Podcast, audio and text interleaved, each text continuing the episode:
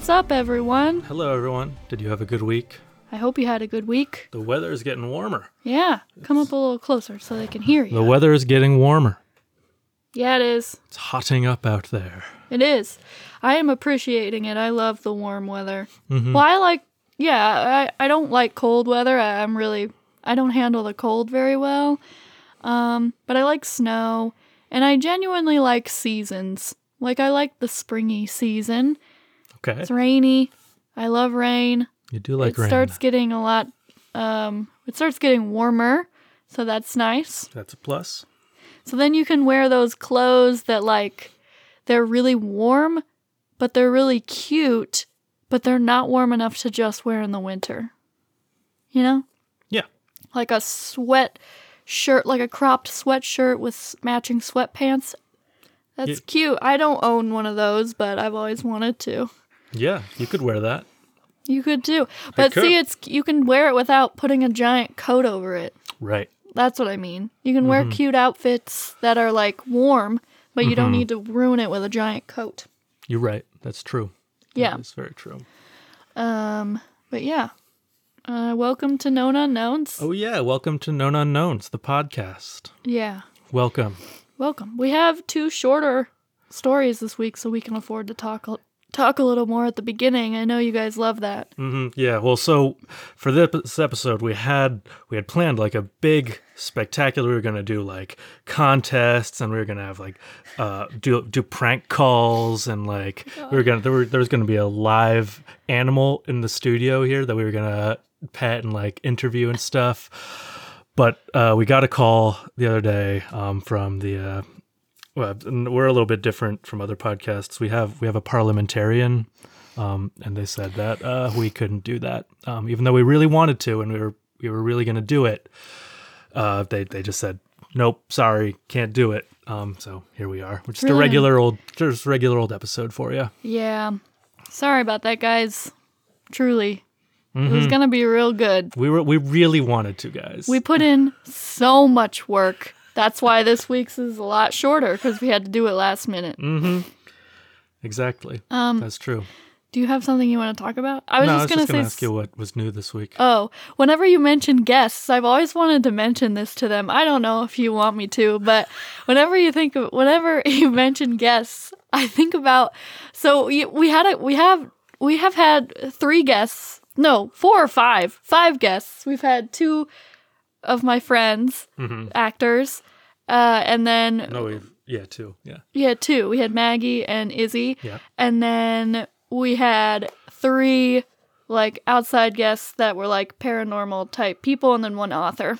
Two two paranormal type people, one author. Yeah. E- yeah. think- Anyway, we had people come on the show. So we were like in the process of like reaching out to people and people were reaching out to us and stuff. And I don't know, one week we had planned on doing an interview with someone Mm-hmm. and it had been planned for like a month and we were like corresponding back and forth about what we were going to do. We sent them the questions we wanted to ask them. We had the date and the time set. Mm-hmm. and then the day before i was like all right just let okay we'll we'll uh we'll zoom or skype or whatever uh tomorrow at this time. And then i didn't get a response. And then They ghosted us. they ghosted us. Moral of the story. And then the next day, it was like 7 p.m. when we were gonna record, and I emailed them, and I emailed them like twice, and I was like, "Are you still coming to this meeting? Uh, what's going on?" And they completely ghosted us. Completely ghosted us. And I don't know if it was like they hadn't actually listened to the podcast and then they did and they're like, oh, I don't want to do this. or I don't know. I don't know. I know Maybe they were a, a ghost all along. Yeah, they completely ghosted us, and that was really sad. I was like, oh, okay. It was just very weird because they were very enthusiastic about doing this. There was two people. It was a husband and a wife. They don't listen to this. It was a husband and a wife. Yeah, they got better things to do. They're grown. Well, my suspicion was he's like, I want to do this uh, this month or something because my wife is like eight months pregnant or something. So I'm assuming she just had a baby. She had the baby. Maybe. And then they were like, uh, okay, well, we ignored them for like two weeks. We can't really reach back out. because I we never heard from them again, ever. Well, if you're listening and you want to be a guest on this podcast, write in. Yeah, they were like authors. One was like a paranormal investigator and author, and then his wife was like a scientist or something. Yeah. Or were they? Maybe they were never anything all along. Yeah, that was sad.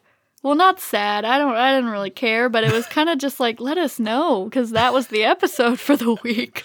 I remember that, and I was like, okay, weird that they didn't even shoot an email back saying I had a baby. I can't. yeah, that was like a year ago, wasn't it? Yeah, that was a while ago. But I think about how they. guests on in like a year. Yeah, should we have guests on more? No, that's okay. Let us know, everyone. Do you want to hear more guests? Yeah. Yeah. Uh, Mhm. Yeah, there were definitely other people interested in being on the podcast. So, Mhm. um, We should have them on. yeah, was, some of them were weird, and I was like, no, no, no, no. Our podcast is about weird. Okay, but some of them are really weird, and I'm like, I really don't want them in my life. I don't want them to contact me. I don't. Yeah. You were not involved that much with the spreadsheet of people that I was given that wanted to be on this podcast. Some of them I was like, no, Well, no. if if you're listening out there, she's not talking about you. There were a lot of normal people too. not normal. They don't listen to this. There were a lot of people who we did want to talk to who we just didn't. Yeah. Because we uh, haven't. I'm anxious. I don't like talking to new people. Yeah. It scares me. hmm Okay, don't judge me. I'm not judging you. Uh, anything else you want to talk about? What's new? I'll tell you what's new this week. Okay. The World Rally Championship headed to Lap- up to Lapland for the Arctic Rally Finland. All the best rally drivers in the world were there to test their skill against the snow and ice-covered roads of the of those Arctic Finnish roads. Oops. Estonian Ott Tanak, along with co-driver Martin Järveoja, put on a dominant performance, maintaining a 20-second lead from the first stage throughout the weekend. But further down in the pack, uh, the bad battles raged. Defending world champion and Monte Carlo winner Sebastien Ogier struggled to pull himself up the field, getting as high as sixth before the Frenchman got stuck in a snowbank on the second on the last corner of the last stage of day two. Oliver Solberg, driving a World Rally car in competition for the first time ever, put on a spectacular show, confidently throwing his Hyundai i20 down the white and treacherous roads. Several impressive stage times placed the 19 year old Swede in sixth place. Closer to the top of the standings, veteran Belgian driver Thierry Neuville, in just his second event with co driver Martijn Wydaeghe, battled for second against local favorite Kalle Rovanperä, himself only in his second full season of WRC competition. A blisteringly quick time in the final stage solidified runner up for the Finn, and at 20 years old became the youngest driver ever to hold the lead in the World Rally Championship. Oh wow. Next month, uh, they head to Croatia in another new event on tarmac in Croatia for the first time. Uh, listen to Known Unknowns for all your updates on uh, the WRC. Sure. now, while I watch podcasts on YouTube, yes, I do that. Mhm. While I watch podcasts on YouTube, Harry sits right next to me with his headphones on and he watches cars drive around a snowy, icy track outside. I think it's outside. I mean, there's snow. And it's snowing and they're like swerving all over. And I'm like, this is so dangerous.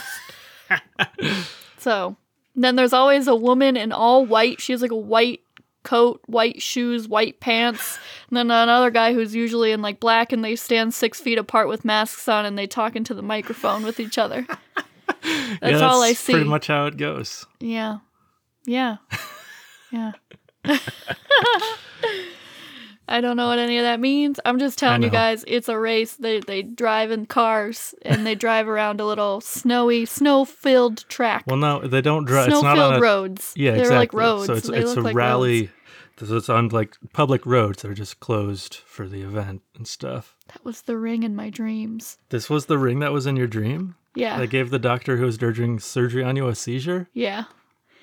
he was in the middle doing anyway, I had a dream. Ah! I have this light up ring It's like a ring that you wear on your finger, like a children's like rubbery ring that like lights Yeah. up. I had to I had it for like a class I was teaching. Um and and um you press it and it like blinks a bunch of colored lights. Yeah. And so I had a dream last night and I, I kept having it. I had bad dreams last night. And this doctor was in the middle of doing surgery on me, or he was getting ready. They had like pumped me full of the meds that Uh-huh. put me to sleep. and then he started to like cut cut open, you know? And then for some reason like the guy next to him, like the nurse or whatever, assistant, had my ring, had this light up ring and he pressed it and then the doctor started having a seizure because of the blinking lights. And it was so, it wasn't a normal seizure. It was like he levitated into the air. Oh, you didn't tell me that. Yeah, he was like laying down. So he fell to the ground and then he was just horizontal. And then he levitated in the air and then he just started like falling to the ground and lifting, like it was just bashing him up and Just down. going up and down. That was his seizure. That was how he was reacting to this light up ring. Wow. I wonder what it means. I don't know, but then they kept trying to find like they're like someone find a doctor, someone find another doctor, and I'm like I'm thinking back on that now and I'm like wasn't I in a hospital with other doctors? Like Apparently not. so they went on like these people like got on buses and went in other places with people and they're like is anyone a doctor? And then people kept lying that they were. So they'd come back and they're like I don't actually know what to do with this body. I don't know what how to give her surgery. It was a bad it was a bad dream. It was a bad time. I'm always amazed at how well you remember your dreams. Yeah, I I remember them vividly. I have like vivid dreams that I yeah, I remember them like a lot. I had uh, that night last night as well. I had a dream that my freshman year roommate threw a party just to get me over to her apartment and then she murdered me.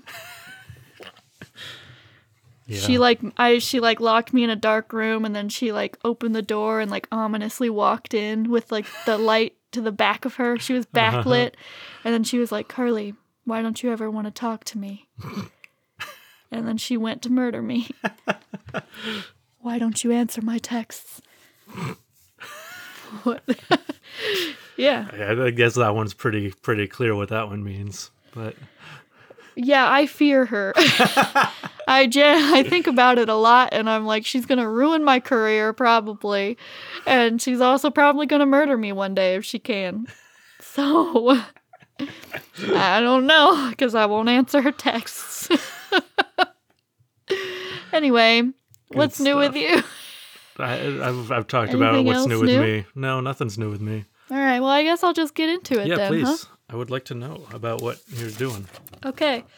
Hear those papers wrestling, friends? I printed it out again. So my um, sources are bonaventurehistorical.org, uh, nightlyspirits.com, uh, gal- gallivantertours uh, dot com, and wikipedia.org. Okay. Okay, so I am talking about. So I had a journey with this topic. I thought I was going to have two stories to tell, Okay. but I got mixed up and then realized the stories that I looked up, I looked up both uh huh. and had sources for both were from two separate cemeteries. Mm-hmm. And I'm like, what? When did this happen? When did. Okay. It was so weird. I was like, I thought they were from the same cemetery. It was so confusing. Two cemeteries that grew into one. They were in completely. One was in Georgia, one was in Connecticut, and I was like, "What? Are they called the same thing? No, Oh, uh, I don't know where things got lost in there, but it did."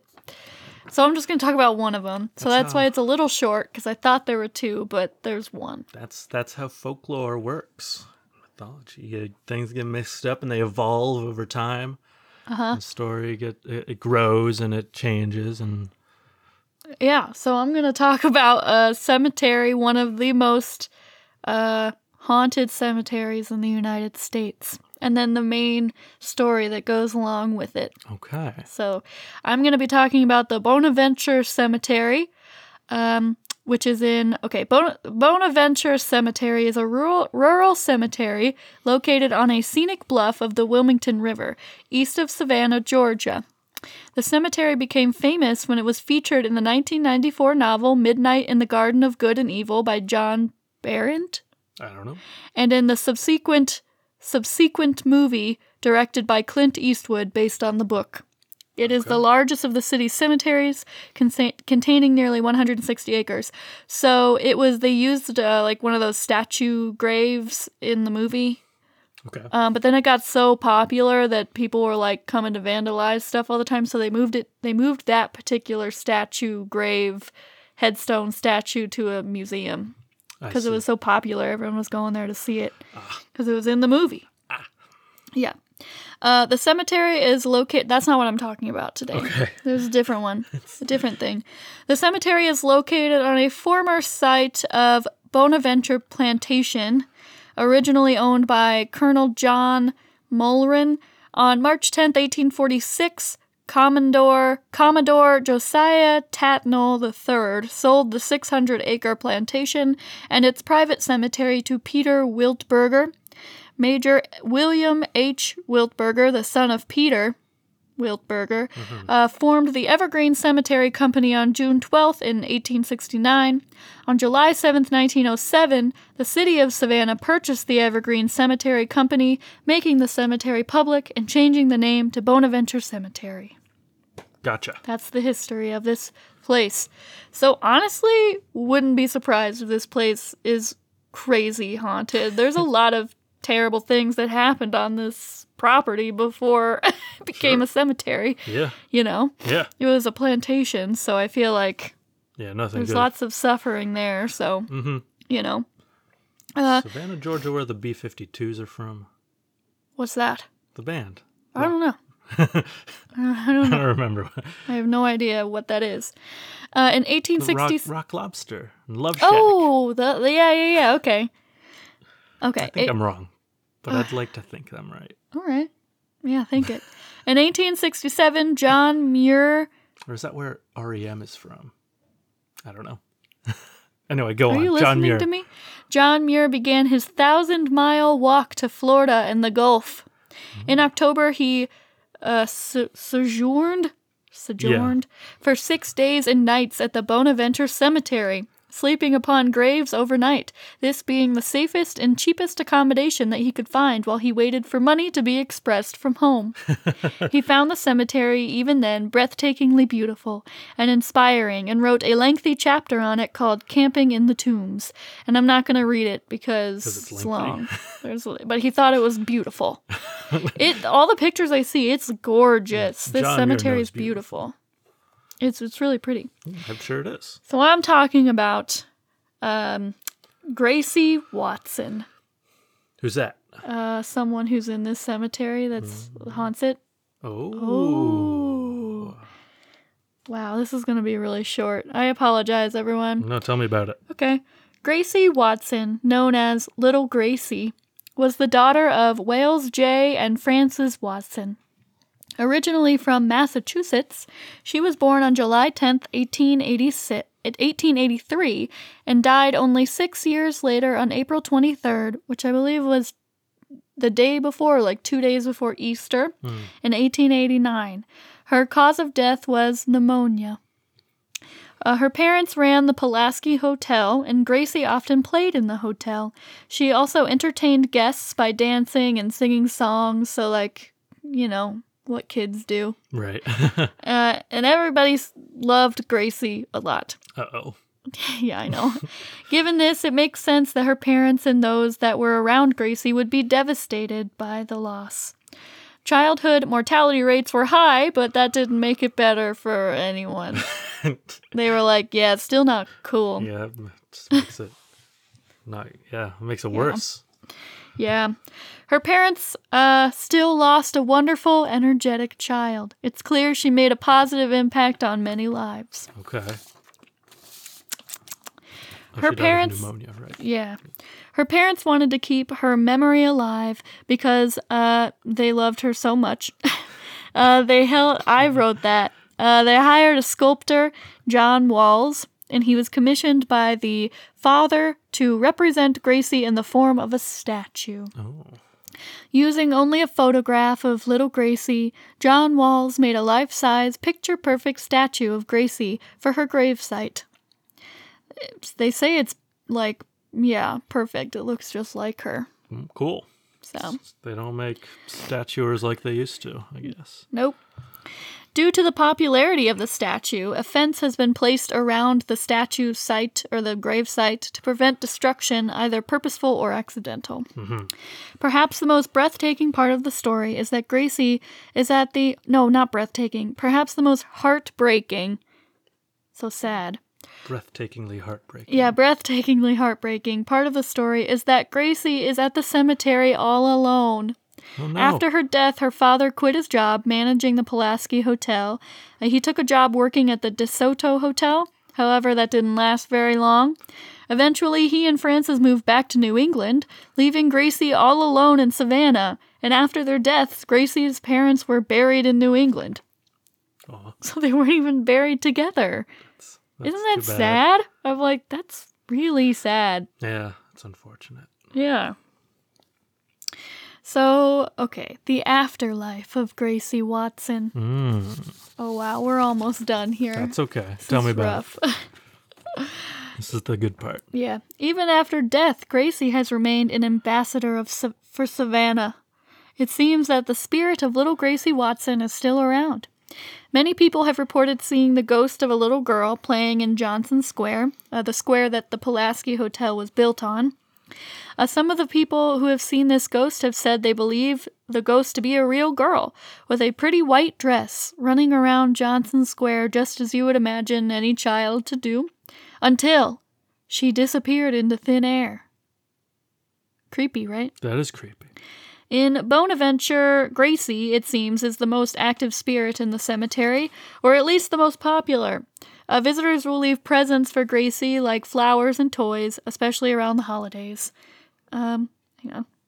One visitor told uh, one of the the host of the ghost tour in the cemetery that he remembered when he was younger meeting up with other 13 year olds which he was 13 Uh huh. at one of the five and dime stores downtown, each spending a quarter on a gift, and then bicycling the three miles to Bonaventure to leave presents at the gravesite. How cute is that? Some nice 13 year old. That's cute. I think it's a cute story. That is cute. And presents are still left for her at the gate to her site at uh, left at the gate to her site today. Local legend says that if you remove one of the playthings, then the statue of Gracie will start to cry tears of blood. Oh no. That's that's very sad. Gracie, no! Who? Why are you stealing from her? How sad! It's very sad. Although there is no trace of any kind of tear on the face of the statue. Okay, so maybe that doesn't happen. Another local legend says that if you place a quarter in her hand and then circle around the statue three times, then the quarter will disappear. Ooh. Little thief. Well, I mean, they you're gave giving it. it, to her. That's true. She's not stealing it. But now you can't do that because there's a fence. yeah, so There's a gate. she's not getting her quarters anymore. Yeah. How's she gonna pay for ghost meals in in heaven? Yeah, okay. Uh, before the Historical Society could have the fence around her grave installed, Gracie underwent a bit of a stone based surgery on her nose, which had suffered damage because A, the tip was broken off by a stone thrown at the monument. Bitches. Uh, B, the tip was damaged by frequent rubbing by students who thought the action would help them get better grades. And the tip was exposed to the elements and eventually sugared or deteriorated and was eroded off. Uh, let's see. In either event, the nose was rebuilt before the fence went up. Gracie not only attracts visitors to Bonaventure, but she also helps the cemetery uh, through the sales of souvenir postcards of her image. They uh, have produced several postcards with a variety of images of Gracie. After her death, her mother and Pulaski House staff claim to still be able to hear her laughing and playing. The house has since been torn down, so that's not a thing that you can see anymore. anymore. Uh, but the spot where the hotel used to sit still has many sightings of ghosts, especially Gracie. Gracie. Savannah, Georgia is considered the most haunted city in America. Apart from Bonaventure, Gracie Watson plays a large role in its paranormal importance and popularity. Despite the fence, this does not stop visitors from placing items on the perimeter of the fence as a gift to Gracie. I'm sure she likes that. That's Yeah, nice. it's a nice That's a little nice. story. It's a nice story Yeah. about a nice ghost who people like. Yeah, I liked it. I liked it too. Yeah, yeah, sorry it was so short. It was probably like what? It was like 10 minutes. It's okay. I oh my liked it. gosh. It was nice. It was nice. You're getting a shorter episode, you know? Some people like that. Yeah, that's true. All right. What are you telling me about this So me, week? I'm going to talk about fact checking and conspiracy debunking, but mostly I'm going to talk about swingers. Okay. Uh, One particular swinging couple, in fact, uh, along with their son and their son's father. Um, It is asserted by some that current Canadian Prime Minister Justin Trudeau is not the son of former Canadian Prime Minister Pierre Trudeau, but is in fact instead uh, the son of Cuban revolutionary and dictator Fidel Castro. Why? Why do they think that?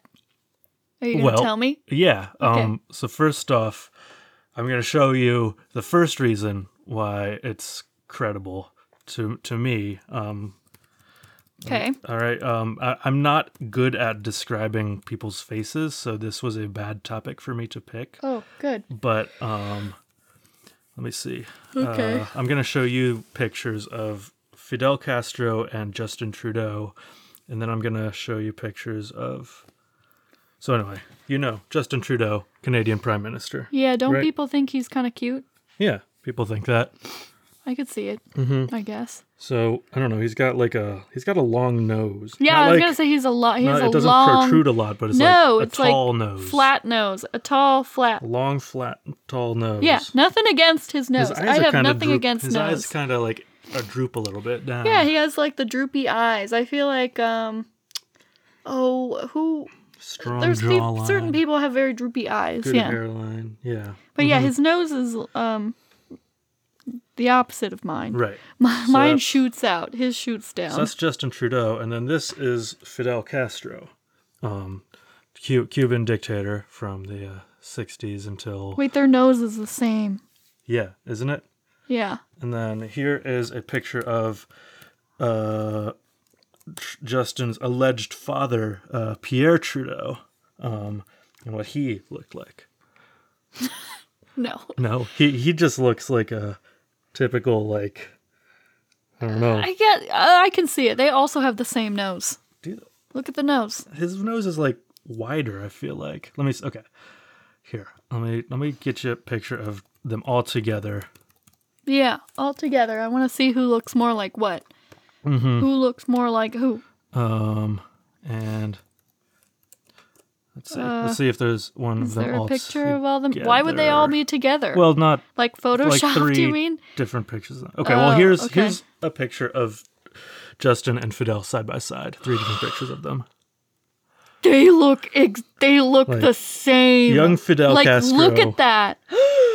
Is the spitting image of Justin Trudeau, Oh my god. in my opinion. No, they look. Guys, they look exactly. We'll The definitely same. put images in the Instagram and probably Twitter. Whoa, whoa, whoa. But you can feel Holy free to Google for yourself. Um, It's wild. and then They look exactly the same. Pierre Trudeau. I'm shook because at first I was like, yeah, I see that. But ne- right next to each other, I'm like, what? It's the same person. Yeah, and then here's here's young Pierre Trudeau, who he he looks a bit like his son, but not as much as Fidel Castro does. Yeah, I need a side by side picture here. I can't. Yeah. um. Well. Okay. Well, here here they are with their faces photoshopped together. Okay, it looks similar. Like. all right. All right. Well, if that doesn't convince you, then I'll have to keep going. Okay. All right. So resemblance is one thing, but how did Margaret Trudeau, the wife of the PM of a U.S. aligned capitalist country, end up having Fidel Castro's Oh, baby? Yeah. yeah, how? Well, first off, when he wasn't dodging CIA assassination attempts, uh, Castro was known as a prodigious sex haver. Yeah, I bet. Uh, he frequently had extramarital I bet women affairs. loved him. Oh yeah, Yeah. and one night stands, supposedly sometimes with visiting politicians and diplomats. Um, and the Trudeaus were similarly sexually liberal. Um, Pierre Oh. Trudeau had numerous relationships with celebrities like Barbra Streisand, Margot Kidder, and Kim Cattrall. So did they have like an open relationship, or was it just they kind of cheated on each other but knew? I guess that's still I they were think, sleeping with other people and they knew. yeah, I think that's. But did they still sleep with each other, or did they hate each other? It seemed it seems like they had a sort of an uh, the, they it seems that they were either aware that they were cheating on people or they were into it with or they were they were they were into wife swapping and stuff and stuff like that maybe there there are there are Hey, rumors of that it. kind of behavior Okay. but I mean, it's well known that they both had a lot of affairs. Um, we see Pierre Trudeau. Uh, he would frequently invite multiple girlfriends or mistresses to the same event. Um, and then Margaret Trudeau also had affairs of her own while married to Pierre, including ones with Senator Ted Kennedy and Ronnie Wood of the Rolling Stones. Sweet. That's cool. Um, and yeah, uh, uh, some they're they're called like swingers or he- he's a swinging couple and stuff. Some some sources say that because they were actually into the swinging lifestyle, and some just because that was what they called a, a hip young mm-hmm. people at the time. Now it's called an open relationship. Well, no, that's not exactly. Yeah, it is, kinda. You sleep with other people. Yeah, but like swinging, you're like the other person is more involved in it. Uh, you're you're like Oh, like you you like go places together with the intent of sleeping with other people okay. rather than I mean, it's kind having of an open relationship is just like if you want to sleep with someone else go do it So swinging is just a type of open relationship. yeah i guess so yeah I'm gonna say it's close to you it. know like key parties and stuff like that Yeah, I get it. Get it? when they married margaret was 22 and pierre was 51 um, but they did have something else in common um, and They ad- had you mean something in they did have something in common. because they don't have anything. in common right uh, an admiration for the communist Castro. Um, at times before his political career took off, Pierre Trudeau identified as a Marxist and a communist and studied under socialist economist Harold Laski in London. In office, he and Margot, uh, Margaret became friends with Castro, who would eventually attend Pierre Trudeau's funeral in 2000. So, given the resemblance, the family's close relationship, and their uh, promiscuity, it doesn't seem impossible, does No. it? No, it sounds pretty probable. Well, Snopes disagrees. They What? gave us a false, and here's here here's them on how the theory started and stuff. Okay. On the 26th of November 2016, Canadian Prime Minister Justin Trudeau sparked controversy by praising Fidel Castro in a statement about the former Cuban dictator's death, saying that while a controversial figure, excuse me, both Mr. Castro's supporters and detractors recom- recognized his tremendous dedication and love for the Cuban people who had a deep and lasting affection for El Comandante. I know my father was very proud to call him a friend, and I had the opportunity to meet Fide- Fidel when my father passed away. It was also a real honor to meet his three sons and his brother, President Raul Castro, during my recent visit to Cuba.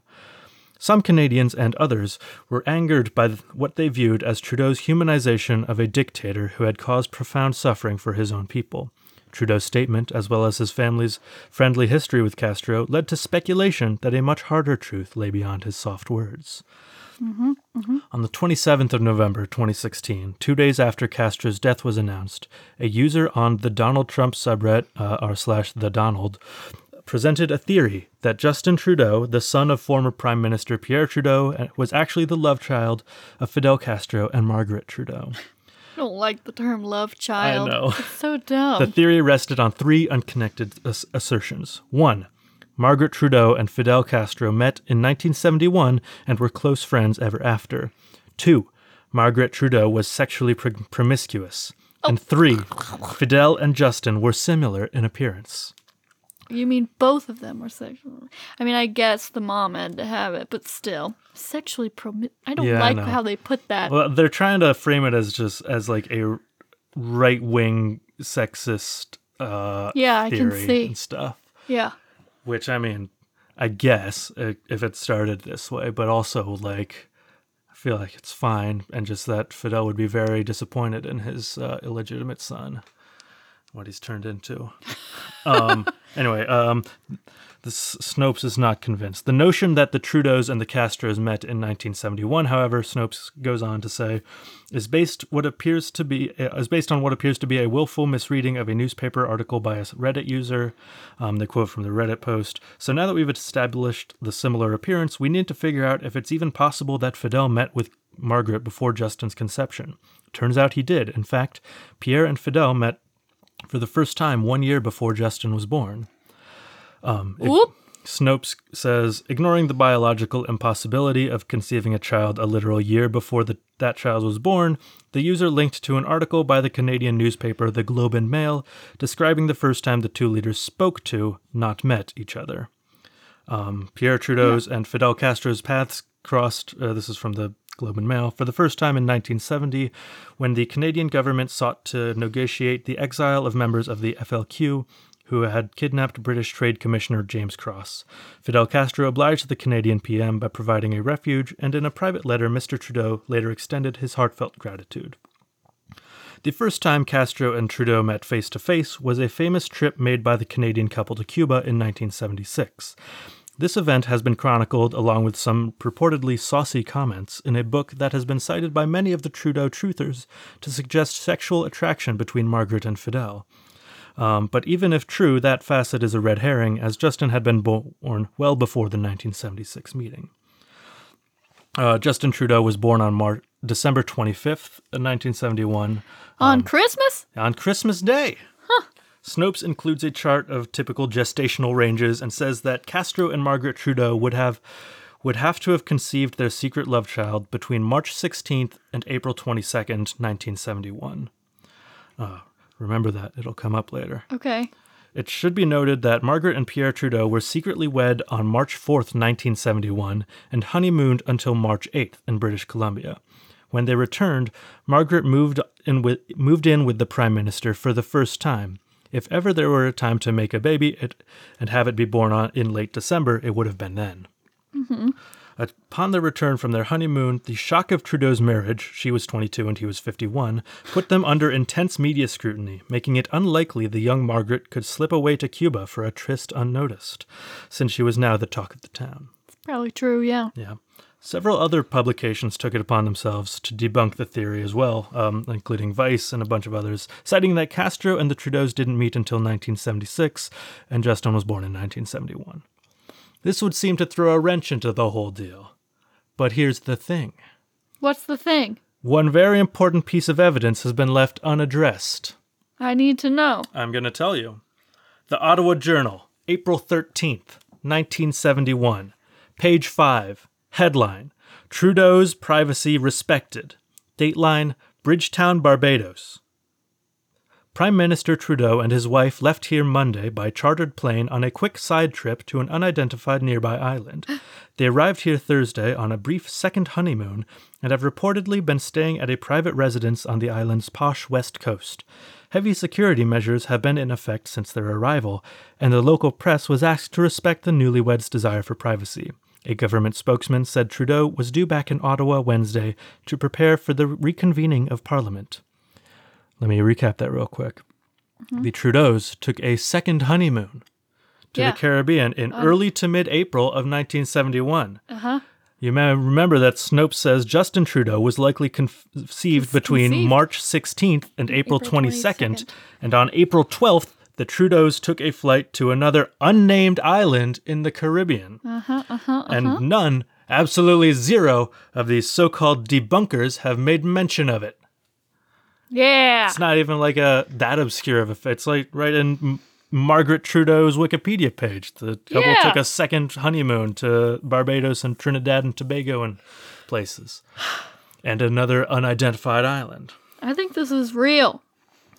I think so too. Yeah. So the, the, I guess the theory is that the during their second honeymoon Were they, they, took really cheating on each other though in their like that early on? or I having mean, sex with other that's people? What, that's what I they guess were that's into. what they're into. Yeah, if they're they wanted to swingers. like. Ha- Yeah, never mind. It's not cheating, it's like- people.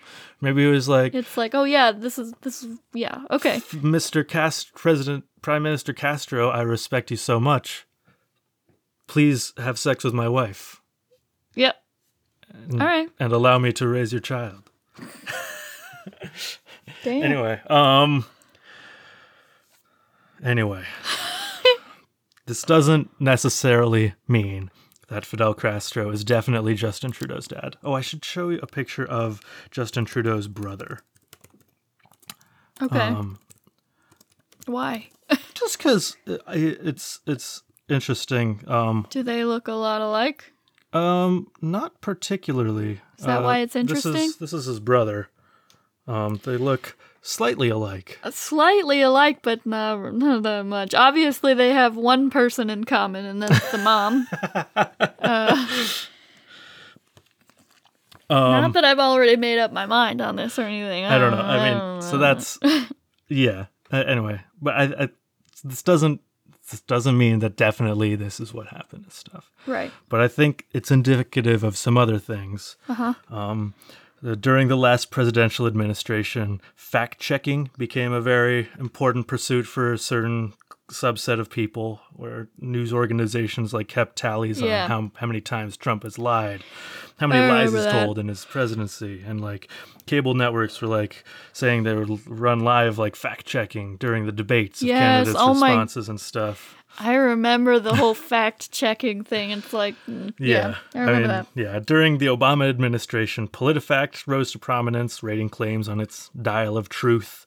Um, and then Snopes became famous for you know, straightforward debunkings of urban legends, but has moved since into, you know, p- political, like policy making kind of stuff. Mm-hmm. Um, and anyway, with regard to the Trudeau Castro thing, it's a it's a it's a small and like pretty inconsequential uh, example of how, as much as fact checkers and others who like are all really against conspiracy theories and stuff will, you know, accuse people of cherry picking data and stuff to either obfuscate or reinforce a point that isn't there. It's just as easy for fact checkers to selectively include certain facts over others to Yeah. simplify an issue and make their true or false rating seem more definitive, or to cloud the issue and make a straightforward, honest statement seem more slippery and calculated than it is. That's why I never understood the fact checkers because I'm like the people who are checking the fact checkers, I, the fact checking thing. I mean, like the people you you want to read the fact checking Mm-hmm. uh, data are not going to because they think that you are corrupt. Yeah, right. like they, they think that you're trying to brainwash them basically. Like maybe not that extreme, but they know like, you know, if you're supporting someone like that, you yeah, I mean, uh, yeah, you're like, at- skeptical of any political thing. like at one time fact checking was like a beside behind the scenes like important process in the newsroom of just making sure what you're printing isn't demonstrably false yeah. um, so you don't so you don't get sued and like people think they can rely on you and stuff um, but you know we've entered re-entered an age of the partisan press where like no one no one really believes in a you know an unbiased media anymore to any degree and so today like Yeah. fact people will call themselves fact checkers uh, like glenn kessler who's the most egregious example of this just you use their title to confuse people into thinking that nonpartisan is synonymous with centrist. Yeah. not, yeah. That's a good point. That yeah. centrist is synonymous with nonpartisan. Yeah. And so, um, anyway, wh- whether or not Pierre Trudeau uh, is his son's father or not, um, I feel like, uh, I don't know. It doesn't matter. It doesn't matter. No. He, he is whether you want him to be or not. Yeah. yeah. Uh, just uh, The more you know, important thing is the note Is you that- made at the end. exactly. As Snopes doesn't know what they're talking about, Yeah. or That they, no site is trustworthy. No. I, or just yeah, I know. No, you made a know. good point. I, I like the point. It's a good point. They're clearly trying to debunk it very clearly, and so you know you leave out things that you leave make out it a little. facts, which is weird because they're a fact checker, and yeah. Mm-hmm. At least present people with all the facts. Right. Yeah. It's real. I think Everyone it's real. should just believe what they want to believe. they do. No, that's not true. Everyone does believe I what they want to believe. I agree. I, would- I agree with you. And there's nothing anyone can do about it. Just be smart. Just be smart. yeah, Yeah. This was this was a short episode, man. that's all right. It's a good 45 minutes of listening. You're right. Okay. Okay. Do you have anything else to add? I don't think so. Do you? Do you want to any meet any good ghosts or animals or anything this week? No, Okay, No. that's good. Or I guess not good. Well, or maybe it it's is. good. fine. It's- I it's think it's a long enough episode. I think it's long. I think it's a good. They're missing like 15 to 30 extra minutes of content. Who Or we, we can just like just we can we can walk away and just keep this running for another like 20 minutes. Yeah. No, that's not going to happen. All right. Well, um, thanks for listening. Uh, you're, you're you're welcome. Thank you. Okay, Um, I've been Harry, I'm still Carly. and this has been Known unknowns. ham and cheese omelet, potato skins, bacon cheeseburger, fries. Because it's weird out there. Bye. Bye.